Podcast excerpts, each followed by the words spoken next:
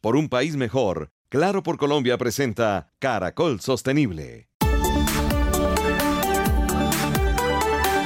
Caracol Sostenible. Gabriel de las Casas. Gustavo Yepes.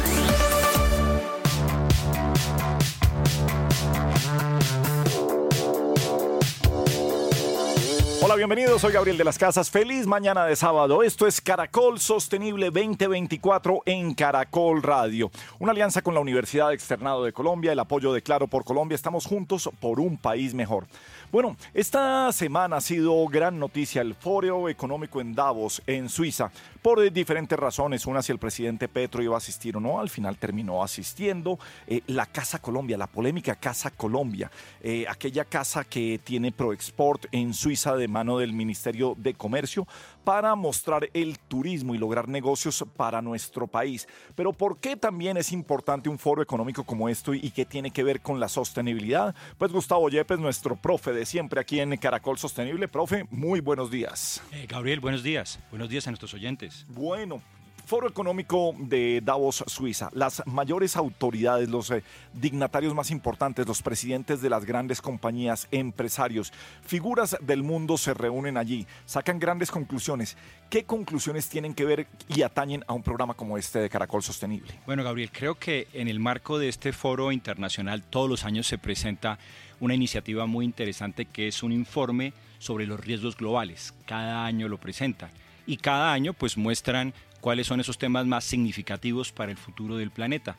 Y curiosamente, en los últimos años, los temas ambientales y sociales asociados a la sostenibilidad son los que mayor frecuencia tienen presencia. Entonces, aquí podemos ver en este nuevo informe que se presenta para este año cuáles son los, de alguna manera, actividades o situaciones que mayor impacto pueden generar en el futuro en los próximos dos años. Y los primeros cinco están la desinformación o información errónea que se está presentando ahora a través de las, todo este tipo de redes de, redes sociales y de la inteligencia eh, artificial. Fake news, exactamente, como ya hemos aprendido a conocerlas con ese slang americano. Se, nos está volviendo, digamos, un problema importante pues, para todo el planeta. Luego vienen temas ambientales, como los fenómenos meteorológicos extremos, que cada vez más están afectando a las comunidades, especialmente, como lo hemos visto, más vulnerables. También la polarización social, que uno de los países que más polarización tiene es el nuestro, y también la inseguridad cibernética. Y el quinto puesto tenemos a hablar con conflictos armados interestatales. El tema geopolítico también nos puede afectar. Pero mire usted para dentro de los próximos 10 años. Los primeros cinco están centrados en temas, en los primeros cuatro en temas ambientales. Eventos climáticos extremos están en el primer lugar. Segundo, cambio crítico en los sistemas terrestres.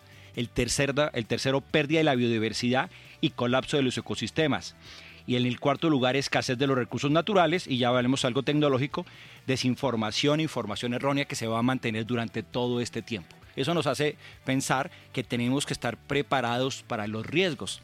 Hay un famoso escritor eh, que, que es de Estados Unidos, pero es libanés, vive en Estados Unidos, que se llama Nicolás Taleb, nací Nicolás Taleb, Taleb, y él nos plantea una frase que me parece muy llamativa que nos digamos, debe identificar en estos momentos de hablar de riesgos. Él dice que el pasado no puede usarse para predecir el futuro. Y esto nos lleva, digamos, a pensar que aunque este tipo de anuncios que son muy importantes para prepararnos, tiene también que ser un mensaje para que estemos alerta a cualquier situación que nunca se nos haya presentado. Pero fíjese que cuando está leyendo usted eso, eh, creo que a todos los oyentes eh, les debe estar pasando lo mismo que a mí. Todo me hace sentido de qué es lo que nos está pasando. O sea, si es un gran resumen de lo, de lo que tenemos y toca todos los ámbitos. Fíjese que había uno que no, que no veía que iban a tener ahí y lo hemos estado viviendo en nuestro país, incluso en nuestra compañía, que son los ataques cibernéticos, la seguridad cibernética. Es algo muy importante porque pueden hacer y deshacer con la información que tenemos el día de hoy. Se ha vuelto esto un chantaje porque secuestro sus datos, cobro y a partir de ahí se ha vuelto el gran negocio de los eh, ciber, ciberataques. ¿Cómo se llama esto? Ciberpiratas o... Claro, el crimen también evoluciona con las tecnologías y la situación en el mundo comienza a verse bastante preocupante cada vez más, aunque lo que advierte el Foro Económico Mundial, que aunque los riesgos globales son cada vez más complejos y difíciles de, de afrontar, también tenemos más posibilidades para reducir su impacto. Pero lo que más quieren destacar es que es importante que trabajemos en conjunto, porque estos conflictos y la polarización es que lo que nos limita de una manera significativa a que podamos lograr superar estos retos. Bueno, pues eh, así arrancamos nuestro Caracol Sostenible en Caracol Radio. Caracol Sostenible en Caracol Radio.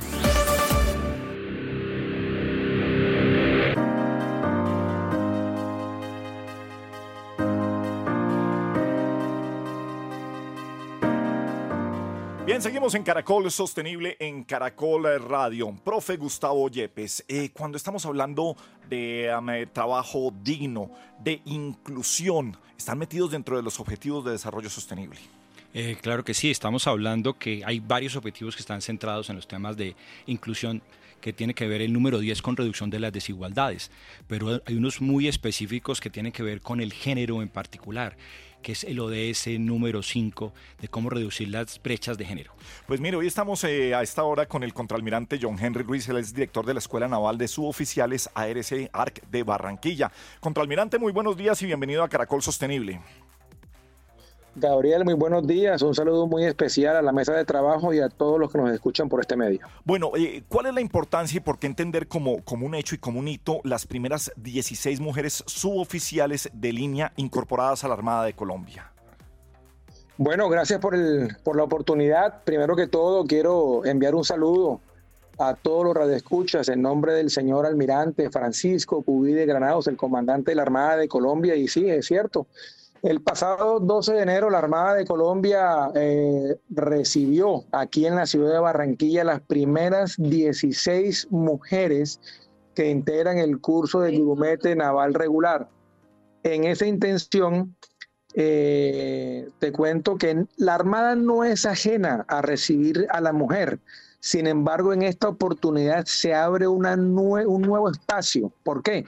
Porque anteriormente la recibíamos ya con una tecnología donde ella hacía un curso de seis meses y empezaba a laborar con nosotros como una suboficial dentro de la rama específica tecnológica en la que ella había estudiado.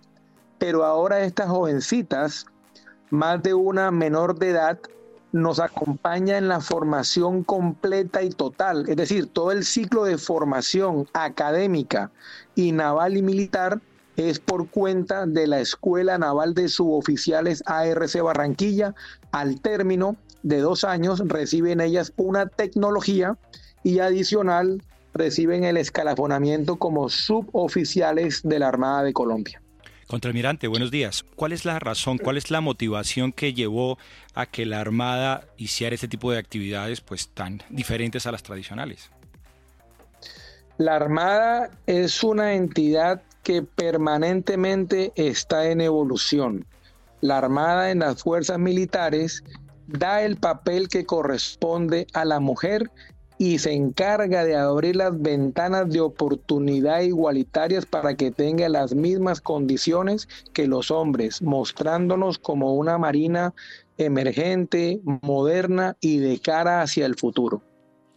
Em, ¿Qué, ¿Qué, importancia o cómo ve si usted hay un cambio, no sé, frente a responsabilidades de cómo se comporta una mujer en la Armada frente a lo que se comporta un, un hombre? Quizás eh, la pregunta no, no al lugar, pero, pero hay, hay, hay, compañías o hay momentos en donde uno dice, hombre, para estos cargos es mejor a veces una mujer o para estos cargos hay, es mejor un hombre. ¿Usted, ¿Usted cómo lo ve, cómo lo siente ahí?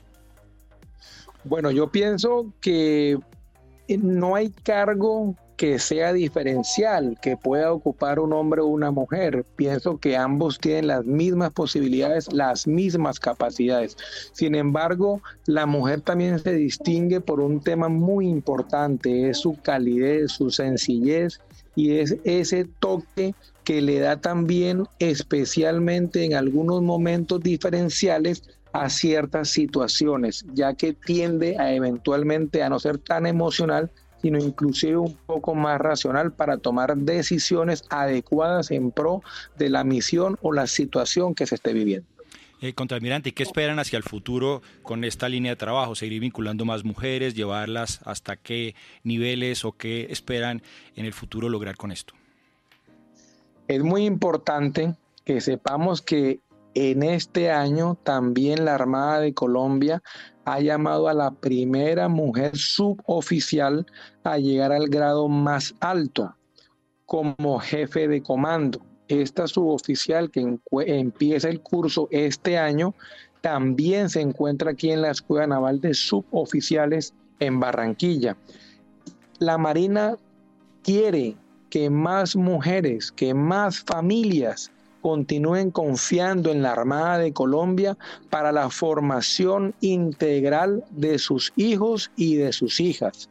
Esperamos que dentro de seis meses en la siguiente convocatoria no sean 16, sino que podamos duplicar ese número y seguir creciendo porque es lo que la Armada necesita, el compromiso de todo el país en nuestra Armada de Colombia.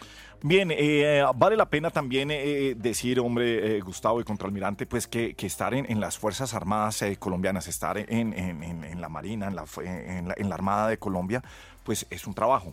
Y estamos hablando también de trabajo digno en nuestro, en, nuestro país y dentro de los objetivos de desarrollo sostenible. Hoy pertenecer a nuestras fuerzas militares se hace de, de manera digna, están dadas las condiciones que nos hace falta. Bueno, las condiciones dentro de nuestras escuelas son completamente dignas.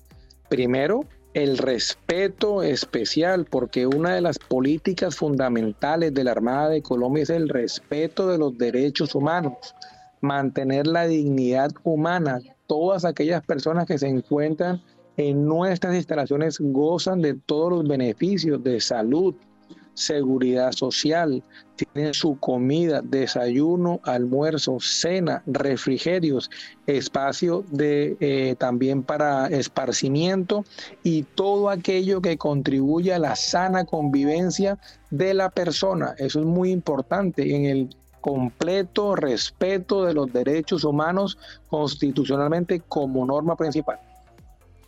Bueno, pues contraalmirante, pues eh, felicitaciones por lo que está pasando en la Armada de Colombia. Qué bueno esta incorporación de las primeras 16 mujeres suboficiales de líneas.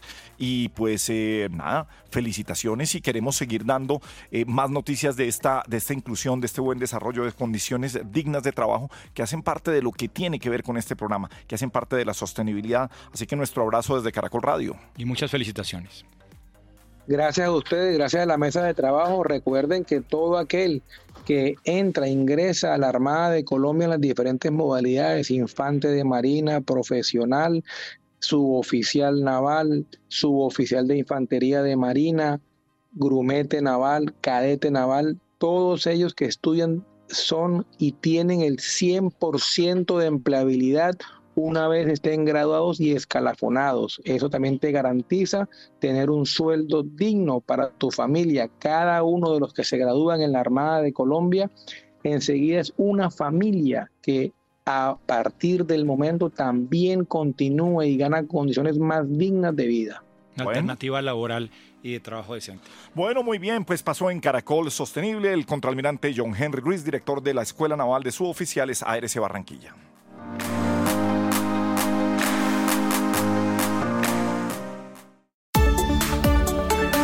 Entretenimiento sostenible. Bueno, Juan Manuel Durán, nos lleva usted a ver series que tienen que ver con la sostenibilidad. ¿De qué estamos hablando? Pues para este fin de semana, si usted no tiene plan, lo invito a que vea un documental buenísimo que está en Netflix. Se llama Besa el suelo. ¿Y de qué se trata? Básicamente el suelo puede ser la respuesta al calentamiento global según lo que nos dicen en este documental. Y pues lo que establece es que el carbono no es malo, de hecho es la base de, toda la vida en la Tierra. Dice que el humano lo exhala y las plantas lo absorben, pero ¿qué ha pasado? Que con el arado que se hace en la tierra para todo lo que tiene que ver con la agricultura es cuando se ha empezado a dañar el suelo se hacen la pregunta también el por qué usar químicos y así se matan los microorganismos que son necesarios para nuestro cuerpo y nuestra salud y además lo argumentan con cifras donde dicen que cada año por cada estadounidense vivo se rocía un kilo y medio de químicos tóxicos en los alimentos. Se habla también de la desertificación del suelo, lo cual eh, significa convertir el suelo en desierto y ya hemos visto como en muchas partes donde se hace esta agricultura de manera errónea, pues ya el suelo se empieza a ver afectado. Y como lo decía al inicio, lo que se establece en este documental, Gabriel, es que necesitamos empezar a cuidar más el suelo, a sembrar más plantas, también a usar menos químicos y toda esa vegetación que nace, que mucha gente cree que es maleza, muestran allí cómo puede absorber todo el carbono que está en la atmósfera. Se habla también de que no es únicamente em, dejar de emitir dióxido de carbono utilizando tal vez vehículos eléctricos y demás, sino que es necesario también absorber todo ese dióxido de carbono que está en la atmósfera para de esa manera sanar el suelo y así sanar el planeta. Profe, la biosfera siempre es uno, uno de los puntos de, protección y que por supuesto recoge, siempre lo hemos dicho aquí, no solamente estamos hablando del planeta desde el, lado, desde el punto de vista ecológico, eh, es uno de los componentes de los objetivos de desarrollo sostenible y de la sostenibilidad en general. Esta importancia de este tipo de documentales y de la protección del suelo, ¿cómo lo ve usted dentro de la sostenibilidad? Bueno, pues muy, muy importante porque recuerden todos que la sostenibilidad lo que busca básicamente es que podamos seguir viviendo nuestra civilización pueda permanecer en este planeta en las condiciones necesarias para que pueda existir la vida humana. Y hay unas condiciones mínimas que tienen que ver con la biosfera, donde estamos viviendo y también el subsuelo. Y hay unas condiciones muy especializadas y por eso estamos asociándolos a los ODS. El número 3 es el cuidado de los bosques, que es uno de los más importantes que tiene que eh, invitarnos a que seamos mucho más cuidadosos con los recursos que tenemos. La agricultura es necesaria absolutamente para todos los seres humanos, pero también la segunda industria más contaminante del mundo. Así que debemos buscar los elementos y las técnicas necesarias para comenzar a cambiar nuestras eh, técnicas de agricultura tradicionales eh, que son contaminantes a buscar unas nuevas agricultura regenerativa, eh, nos puede ayudar a buscar soluciones frente a esta situación. Pues miren cómo a través de, un documental, de una película de Netflix, de una tarde de quedarse viendo series, también somos más sostenibles y en la manera en que recomendamos este tipo de series, pues hacemos partes de que se siga llevando a muchas más personas este cuento de la sostenibilidad, que más que un cuento es una gran necesidad.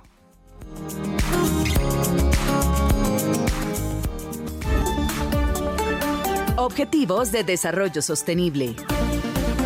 Igualdad de género. Imagina un mundo donde la equidad reina.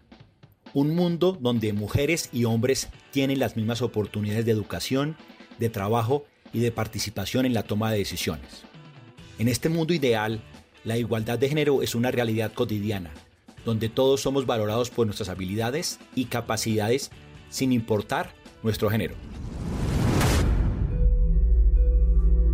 Pero lamentablemente esta situación aún está lejos de ser una realidad. Según las Naciones Unidas en el mundo, las mujeres ganan un 23% menos que los hombres por el mismo trabajo. Además se estima que una de cada tres mujeres ha sufrido de violencia física o sexual en algún momento de su vida, siendo esta una de las principales problemáticas asociadas al ODS número 5. En Colombia, la brecha salarial de género es significativa. Las mujeres ganan un 19% menos que los hombres y la discriminación y violencia de género persisten en muchos ámbitos de la sociedad. Sin embargo, como ciudadanos comprometidos con la sostenibilidad y el cumplimiento de los ODS, podemos marcar la diferencia. A través del Objetivo de Desarrollo Sostenible número 5, Igualdad de Género, podemos ser parte del cambio. El ODS 5 busca abordar las desigualdades históricas y estructurales que han afectado a mujeres y niñas en todo el mundo. Aquí algunas acciones que todos podemos realizar para promover la igualdad de género.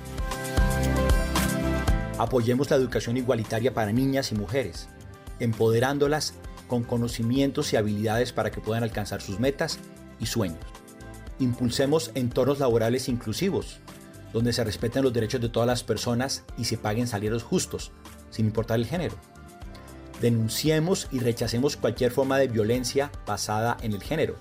Apoyemos a las víctimas y brindemos espacios seguros para que puedan denunciar. Evitemos comentarios sexistas y discriminadores y usemos un lenguaje positivo e inclusivo.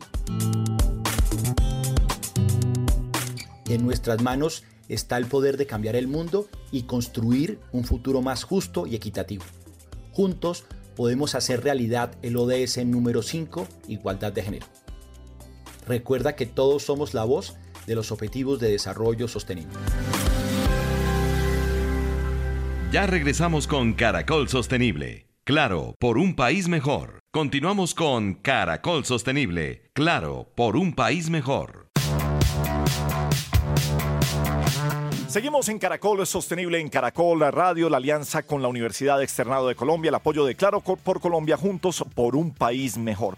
Tenemos tristes historias de la historia de nuestro país, que son eh, las guerrillas, los paramilitares, el narcotráfico, ciertas comunidades adueñándose de territorios. Territorios que en los últimos años de una u otra manera, con mayor o menor éxito, pues hemos venido conquistando de nuevo, trayéndolos y tenemos, por ejemplo, una agencia de restitución de tierras, de qué hacer y cómo hacer productivas y voy más allá, de cómo hacer sostenibles estas nuevas tierras que se entregan a campesinos, a personas del común. Pues don Juan Manuel Durán nos trae una muy buena don Juanma, ¿de qué se trata? Nos embarcamos en un viaje que nos llevará a conocer un proyecto de agricultura sostenible. Pero más que conocer el proyecto, lo que queremos es conocer a sus protagonistas, sus historias, sus relatos. Caracol Sostenible emprende un viaje hacia el suroeste antioqueño.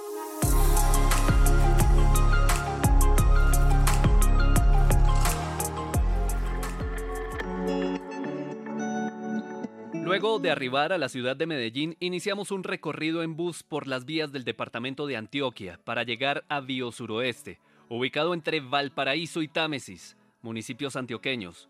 Tras dos horas y media de recorrido, arribamos a nuestro destino, donde nos encontramos con rostros que reflejan alegría, otros que denotan algo de timidez, y que con una hospitalidad característica de los paisas nos dan la bienvenida a su región, Así, nos adentramos a un predio de 600 hectáreas de bosque en el que se desarrollan modelos de conservación ambiental y una escuela de sostenibilidad donde los beneficiarios aprenden técnicas de agricultura sostenible.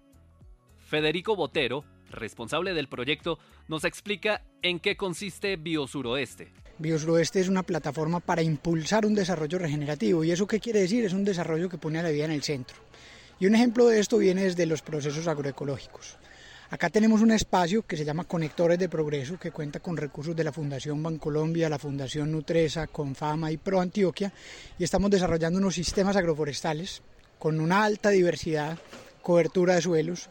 Y aquí lo que estamos haciendo es mostrándole a las familias campesinas que podemos partir de la abundancia de estos Andes tropicales para lograr consolidar su soberanía alimentaria y también permitirles conectarse con mercados y con la oportunidad del turismo y de los sectores que están surgiendo aquí en el suroeste. Pero para hablar de este proyecto es necesario hablar de la historia de estas tierras. Estos territorios estuvieron habitados e hicieron parte de la economía ilegal de los grandes carteles de la mafia colombiana durante los años 80 y 90, quienes causaron todo el daño que ya conocemos, pero además le hicieron daño a los suelos.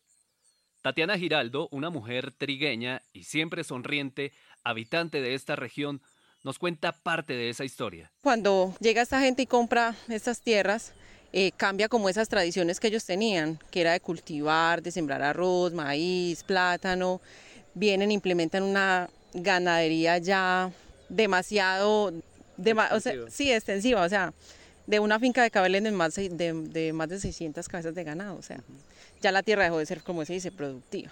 Después de la extinción de dominio, se vienen como los cambios, uy, ¿qué va a pasar con la hacienda pescadero, cierto? Y entonces ya se le hace la propuesta al señor alcalde pues de, de Támesis, hace la propuesta al señor presidente, en esa época era Juan Manuel Santos, como que dice, aceptó la propuesta de no ser restituida a familias, sino a una restitución, como se dice, social colectiva. Juan Martín Vázquez, exalcalde de Támesis, fue quien propuso esa restitución social colectiva de la que nos habla Tatiana. Juan Martín también resalta la importancia de conocer la historia de la hacienda Pescadero, que hoy juega un papel muy importante en este proceso. Juan, mire, esta fue una hacienda que perteneció a los hermanos Galeano del cartel de Medellín. Aquí era muy normal ver a, Pablo Escobar aterrizar en helicópteros.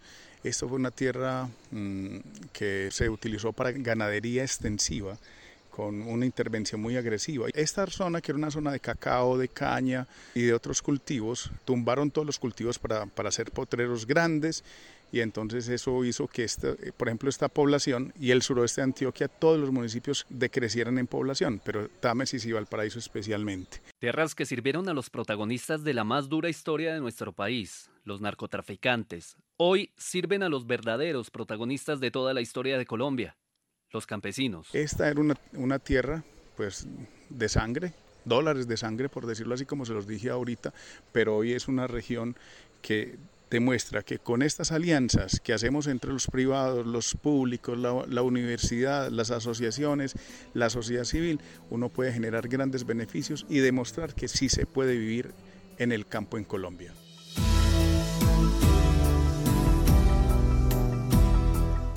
Bajo el rayo de sol, con un clima húmedo y 25 grados de temperatura, nuestro recorrido continúa por ese terreno que nos deja ver los estragos causados por el hombre. Una tierra árida, con textura arenosa y que para muchos es infértil. Sin embargo, justo al lado de estas tierras secas se extiende una pequeña parcela con una alta vegetación, con cultivos que ya dejan ver sus frutos y que genera un majestuoso contraste entre la esperanza de la vida y la sombra de un suelo que ya se había dado por muerto. Aquí estamos demostrando hoy, en el suelo más compactado que tiene la finca, que podemos producir un sistema agroforestal, con foco en cacao y con foco en hortalizas. Tenemos casi 100 especies en 4.000 metros cuadrados. Entonces, cuando hemos traído a familias campesinas y lo ven, ya hay una mayor apertura a estos procesos. Este es justo el propósito de este proyecto, demostrar que aún estamos a tiempo de sanar los suelos, de sanar la tierra, y de sanarnos a nosotros mismos en un abrazo con la naturaleza. Continuamos el recorrido por la hacienda. Ya es mediodía y caminamos por un sendero empinado en medio de la naturaleza. El recorrido no es muy largo, pero sí genera algo de fatiga. Al llegar a lo más alto del camino, nos reciben dos mujeres que se resguardan bajo una carpa. Frente a ellas una mesa de madera sostiene un par de ollas nos sonríen y nos ofrecen guandolo, o como lo conocemos en Bogotá, agua de panela fría, tan refrescante para el momento que es inevitable decir que sí cuando nos preguntan si queremos un poco más. Allí nos enseñan cómo trabajan en ganadería regenerativa y también la iniciativa que pretende impulsar el turismo en la región con la creación de un parque ecológico. Al regresar al punto de partida nos encontramos de nuevo con Tatiana Giraldo, madre de dos hijos, quien a sus 32 años ha encontrado en la educación que le brindan en este lugar una inspiración para su vida. Pues yo ya dejé de ser como una mamá de hogar, ¿cierto? De estar en la casa pendiente de todas esas labores. Ya mis hijos se encargan una parte de eso. Económicamente eh, ha mejorado en mi familia. Yo he obtenido muchos aprendizajes acá en cuanto a lo de las metodologías de la siembra, a los árboles que podemos utilizar como biomasa que nos generan ese abono, aprender a ser biopreparados, trabajar con lo de la ganadería regenerativa. La educación se convierte en una herramienta imprescindible para quienes habitan esa región. Educar a esas personas que están en su finca, en su casa, y que tienen un espacio donde sembrar sus alimentos y no saben cómo hacerlo o lo están haciendo de una manera que posiblemente no es la correcta. Educar para entregar conocimientos que les permitan mejorar sus cultivos y hacerlo de una manera responsable con el planeta. El futuro de todos, de nuestra alimentación, de la tierra, está en nuestras manos. Las comunidades indígenas no son indiferentes a esto. Luis Carlos Tascón, líder del resguardo indígena La Mirla del municipio de Támesis, hace parte de ese grupo que le apuesta a una agricultura diferente y nos cuenta cómo ha sido el intercambio de culturas y cómo apropian la tecnología en su comunidad. De un principio nunca sabía que era un cultivo regenerativo. Ahora últimamente me doy cuenta hacia dónde apunta y la idea es relacionarnos con la sociedad, de la naturaleza como seres también. Entonces la idea es experimentar mucho. El bosque, volverlo un bosque comestible. Luis Carlos tiene 51 años. Es un hombre de mediana estatura. Viste camisa, jean y gorra, y en su rostro y sus manos se refleja el trabajo de muchos años. Él se encarga de transmitir esos nuevos conocimientos a su comunidad conformada por 170 habitantes. Los conocimientos que hoy estamos compartiendo en este lugar en Ecoparque ha sido muy satisfactorio porque yo he sido parte de ahí y soy testigo. Todo lo que hemos avanzado no ha sido fácil, pero es algo experimentativo que para seres humanos como nosotros que estamos con el medio de la naturaleza es algo novedoso. También nos encontramos a Jonathan Pérez, ingeniero agrónomo y beneficiado con este programa. Alto, de cabello claro, piel blanca, con un toque rojizo quizás por los efectos del sol, manillas en sus manos y gafas. Un joven dispuesto a contar su historia en la que, como a muchos les ha ocurrido, no encontraba su rumbo profesional. Fueron más o menos dos, tres años donde era una búsqueda interna, una búsqueda de oportunidades y llegar acá al agroparque y empezar a conectar con ese tipo de procesos. También de cierta forma empecé a identificar o a identificar mi alma en esos procesos.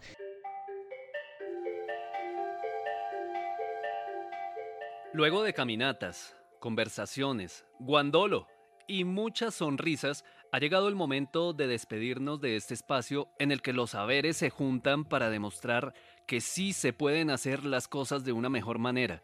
Aquí hay algo muy importante y es que nuestra educación es desde el hacer y es desde un plan horizontal.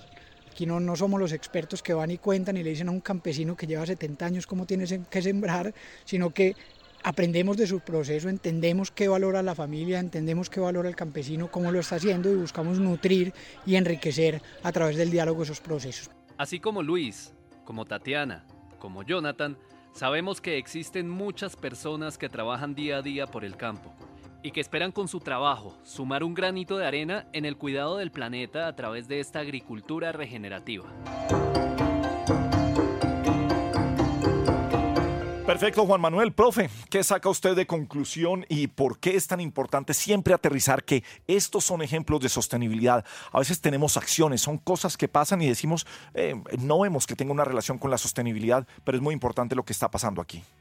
Pues Gabriel, yo celebro esto porque este es un claro ejemplo de desarrollo sostenible, cómo enfrentar una situación, digamos, problemática social muy fuerte y con una acción muy concreta busca resolver un problema social asociándolo a uno ambiental. Cómo entonces la solución social está asociada a cuidado del medio ambiente, que es lo curioso. O sea, la solución social no como tradicionalmente la vemos, que es desgastar el medio ambiente para darle recursos a las personas. Aquí la solución social está dada en medio del cuidado del medio ambiente y entre más cuidemos el medio ambiente, más tenemos posibilidades para que las personas tengan acceso a recursos que puedan mantener su vida de una manera digna y que puedan comenzar a crecer y a seguir prosperando en un ambiente cada vez más saludable. Mire, yo creo que es un componente adicional que debería tener esta agencia de, restitución de tierras, que es el componente de sostenibilidad que debe ir asociado a cualquier proyecto para entregar tierras a, a una comunidad o a unas personas. Siempre tener en cuenta la sostenibilidad y creo que con eso damos un paso adelante en esta protección del planeta. Claro, ojalá no solamente las instituciones del Estado, también cada empresa, cada vez que hagamos nosotros, cada vez que iniciemos este programa, cada vez que trajemos en este programa, en la misma universidad, todos los temas que realicemos lo podamos hacer con ese tipo de lógica. El tema ambiental, eh, social, económico y de gobernanza. Continuamos con Caracol Sostenible.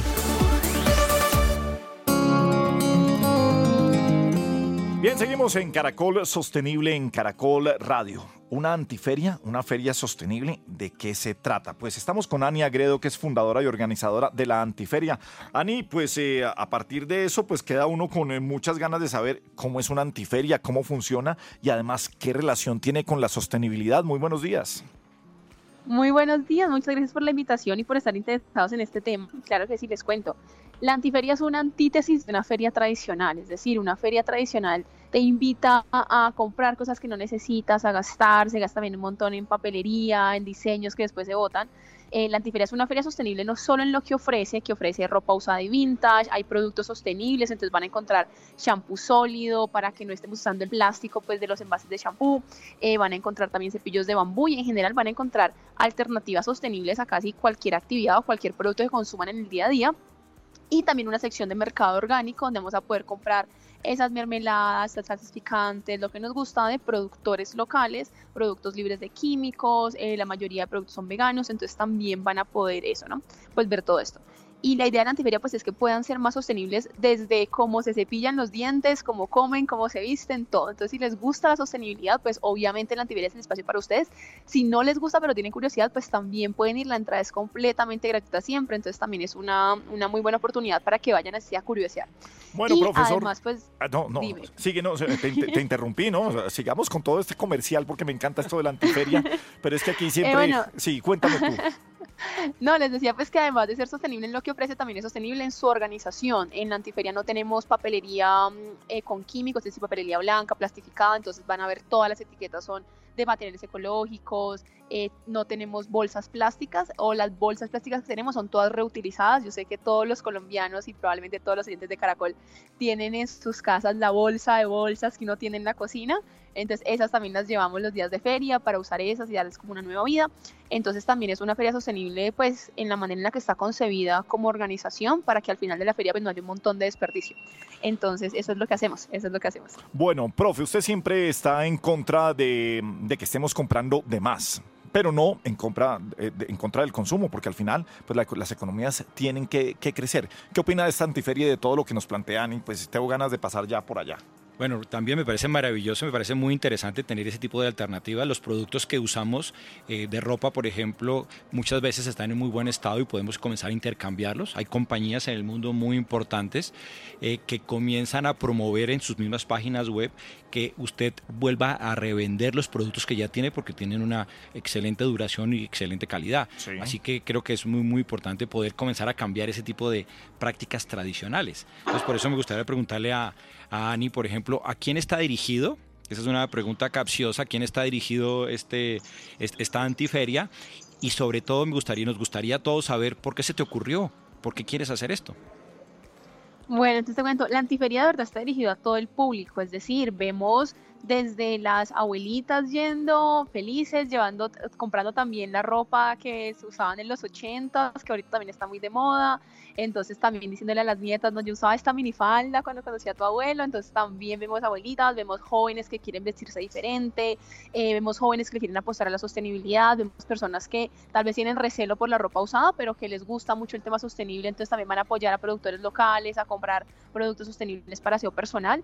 Eh, al ser una feria gratuita, eh, pues también hace que cualquier persona independiente de su capacidad económica pueda ir y también en la oferta tenemos productos desde todos los precios. Entonces, como está concebida la feria es que cualquier persona independiente de sus gustos, eh, de su edad, de su presupuesto, pueda ir y pueda pues llevarse algo de la feria o simplemente conocerla. También las primeras personas en llegar siempre, las primeras 50 asistentes, llevan obsequios. Así que las personas también, si no tienen dinero, si solo quieren ir a llevarse un regalito, pueden solo ir, no tienen que comprar, no tienen ni que saludarnos, solo llegan de primero y se llevan un regalo. Entonces la antiferia, verdad, pues es para todo el mundo porque creo que la sostenibilidad debe ser para todas las personas que habitamos el planeta.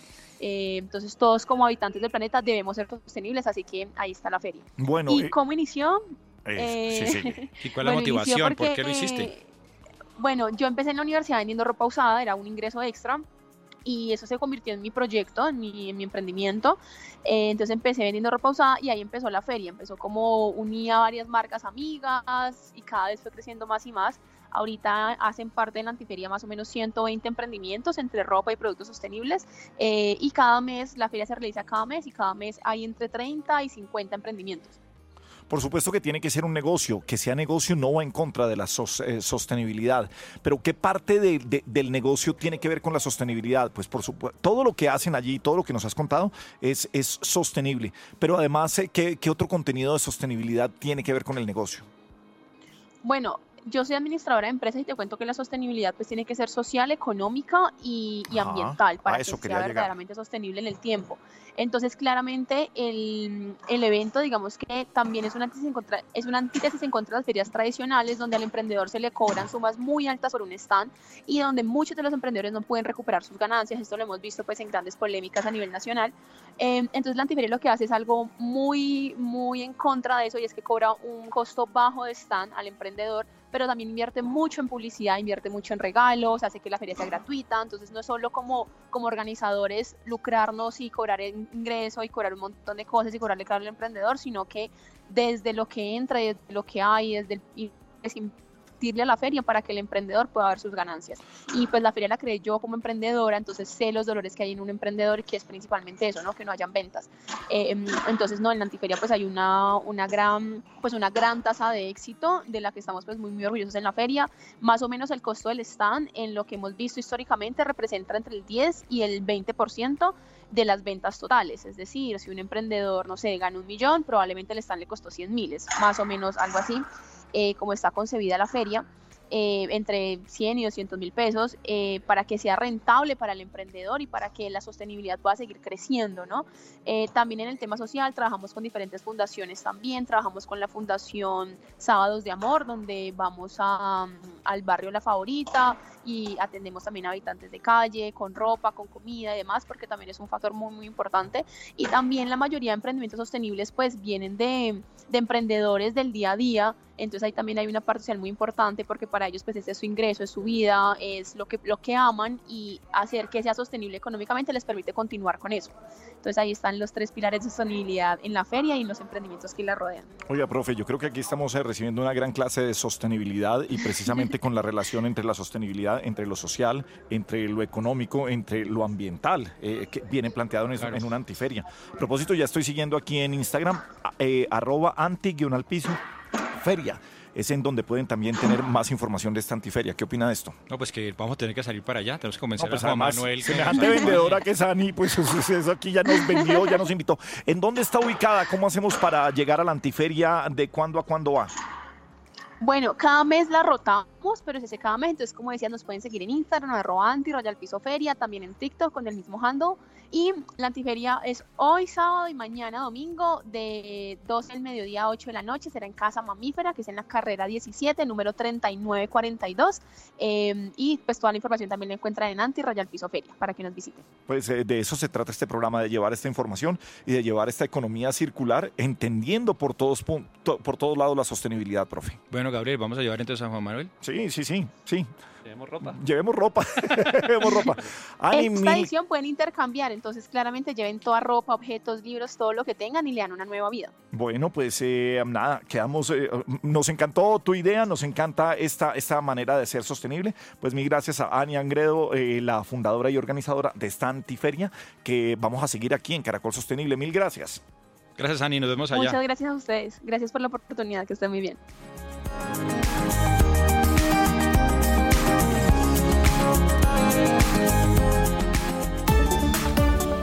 Caracol Sostenible.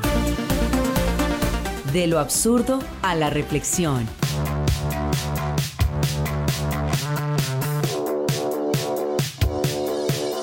Bueno, profe, entramos a nuestra sección que empieza a dar el eh, cierre y a recoger algo del programa de hoy, de lo absurdo a la reflexión. ¿Qué es lo absurdo? ¿De dónde vamos a partir?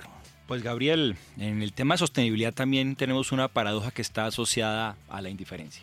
A ver. Pues todos ya nos hemos dado cuenta sobre las situaciones que nos enfrentamos como el cambio climático, la pérdida de la biodiversidad, la contaminación, temas de pobreza o migración forzada, que de alguna manera son riesgos sociales ambientales que son amenazas evidentes para nuestro planeta y para nuestra sociedad. Eso cada vez lo vemos con mayor claridad. Sin embargo, a pesar de todas estas evidencias, las personas, los gobiernos, incluso organizaciones, continúan ignorando todo ese tipo de amenazas, y que es muy particular.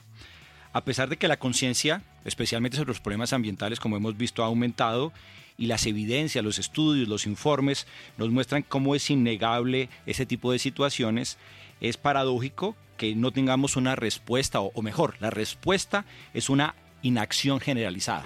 Estamos esperando a ver qué es lo que pasa.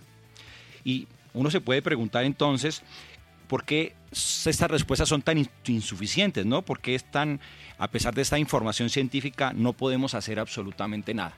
Y lo que encontré un poco es que tiene que ver con los sesgos cognitivos, cómo estamos enfrentando este tipo de situaciones. Eh, explíqueme el sesgo cognitivo hacia a qué se refiere. De alguna manera lo que está ¿Qué es para usted? Cuando usted no sabe, usted pregunta, ¿qué es para usted sesgo cognitivo? Ok, muy bien. Un sesgo cognitivo es básicamente una percepción que tiene una persona de algo basadas en situaciones personales o situaciones de, digamos, de su naturaleza que lo invitan a querer en algo. Entonces vamos a ver algunos en particular. A ver. Primero, uno puede ser que la naturaleza como es abstracta y esos riesgos naturales que no los podemos identificar, o sea, no son generalmente en el corto plazo y nuestra civilización, la humanidad eh, evolucionó basándose en, precisamente en riesgos de corto plazo, ¿no? Uno tenía que enfrentar a un depredador y salía a correr o peleaba con él, pero no hemos evolucionado con riesgos en el largo plazo. Y eso nos dice entonces que la mayoría de las personas que experimentan dificultades para internalizar ese tipo de amenazas y entonces no vamos a responder inmediatamente porque no son inmediatas. Y generando así como esa sensación de distancia y la creencia errónea de que estas, de estas cuestiones no tienen un impacto directo en la vida cotidiana. Entonces eso puede ser uno por lo cual no tenemos inacción, o por lo cual tenemos esa inacción, perdón. Otro puede ser la tensión entre los intereses en el corto plazo y las necesidades en el largo plazo. Tú sabes que tenemos una civilización occidentalizada, contemporánea, que está centrada en el corto plazo y las acciones que podrían ser beneficiosas para el medio ambiente en el largo plazo, pues son bastante costosas en el corto plazo. Esa transición energética, las fuentes de energía renovables, las prácticas sostenibles, pues a menudo requieren inversiones significativas, sacrificios inmediatos y nosotros no queremos ver, eso no es muy popular y menos para eh, la política, por ejemplo. Eh, también yo creo que también es importante para esta inacción puede atribuirse a la percepción de los que los problemas ambientales son demasiado grandes e inmanejables. Y creemos que como individuos o incluso como organizaciones no podemos hacer la diferencia. Como algunos dicen, como Colombia no puede hacer ningún cambio porque es un pequeño país. Sí, pero es que la diferencia es la suma de muchas personas, de muchos países. Es, la suma, no es de unos solos, de unos pocos. Claro, pero esa apatía, esa percepción de que como es tan grande el problema, lo que yo haga no importa, entonces genera mucha apatía y la gente se limita a hacerle este tipo de acciones porque saben que no tienen ningún significado. A veces me preocupa más cuando pensamos que eso, eso no es conmigo. Claro. no me atañe a mí. Ese, ese, es muy delicado. Claro, efectivamente, entonces lo que tenemos que buscar es cómo tratar de reducir esas paradojas, cómo poder tratar de centrarnos en lo que sí verdaderamente podemos hacer y hacerlo. Entonces aquí yo creo que es importante comunicar la urgencia. Yo creo que aquí estamos tratando de hacerlo en este programa demostrar la relevancia de sus impactos ambientales y sociales, de cómo podemos comenzar a construir políticas públicas, a trabajar de manera conjunta y comenzar a facilitar esa adopción de pequeñas prácticas ambientales, como lo hemos dicho acá, ¿no? Todo cuenta, todo, todo vale un poquitín, porque es fundamental fomentar esta mentalidad de responsabilidad colectiva. Necesitamos de alguna manera entender que todos somos parte de algo y que solamente en el trabajo colectivo, mancomunado, colegiado, podemos superar la inercia de la indiferencia en estos riesgos que son totalmente inminentes. Pues programas como este lo que quiere es inspirar a la gente a que se dé cuenta que, que todos tenemos que ver en esto, que también cada acción que realizamos de manera individual va a contar en pro de una sostenibilidad. Desde el primer día de este programa hablábamos que este mundo puede vivir sin nosotros, pero nosotros no podemos vivir sin este mundo, sin el planeta. Así concluye, así termina nuestro Caracol Sostenible aquí en Caracol Radio. Así que feliz resto de sábado y sigan con Caracol.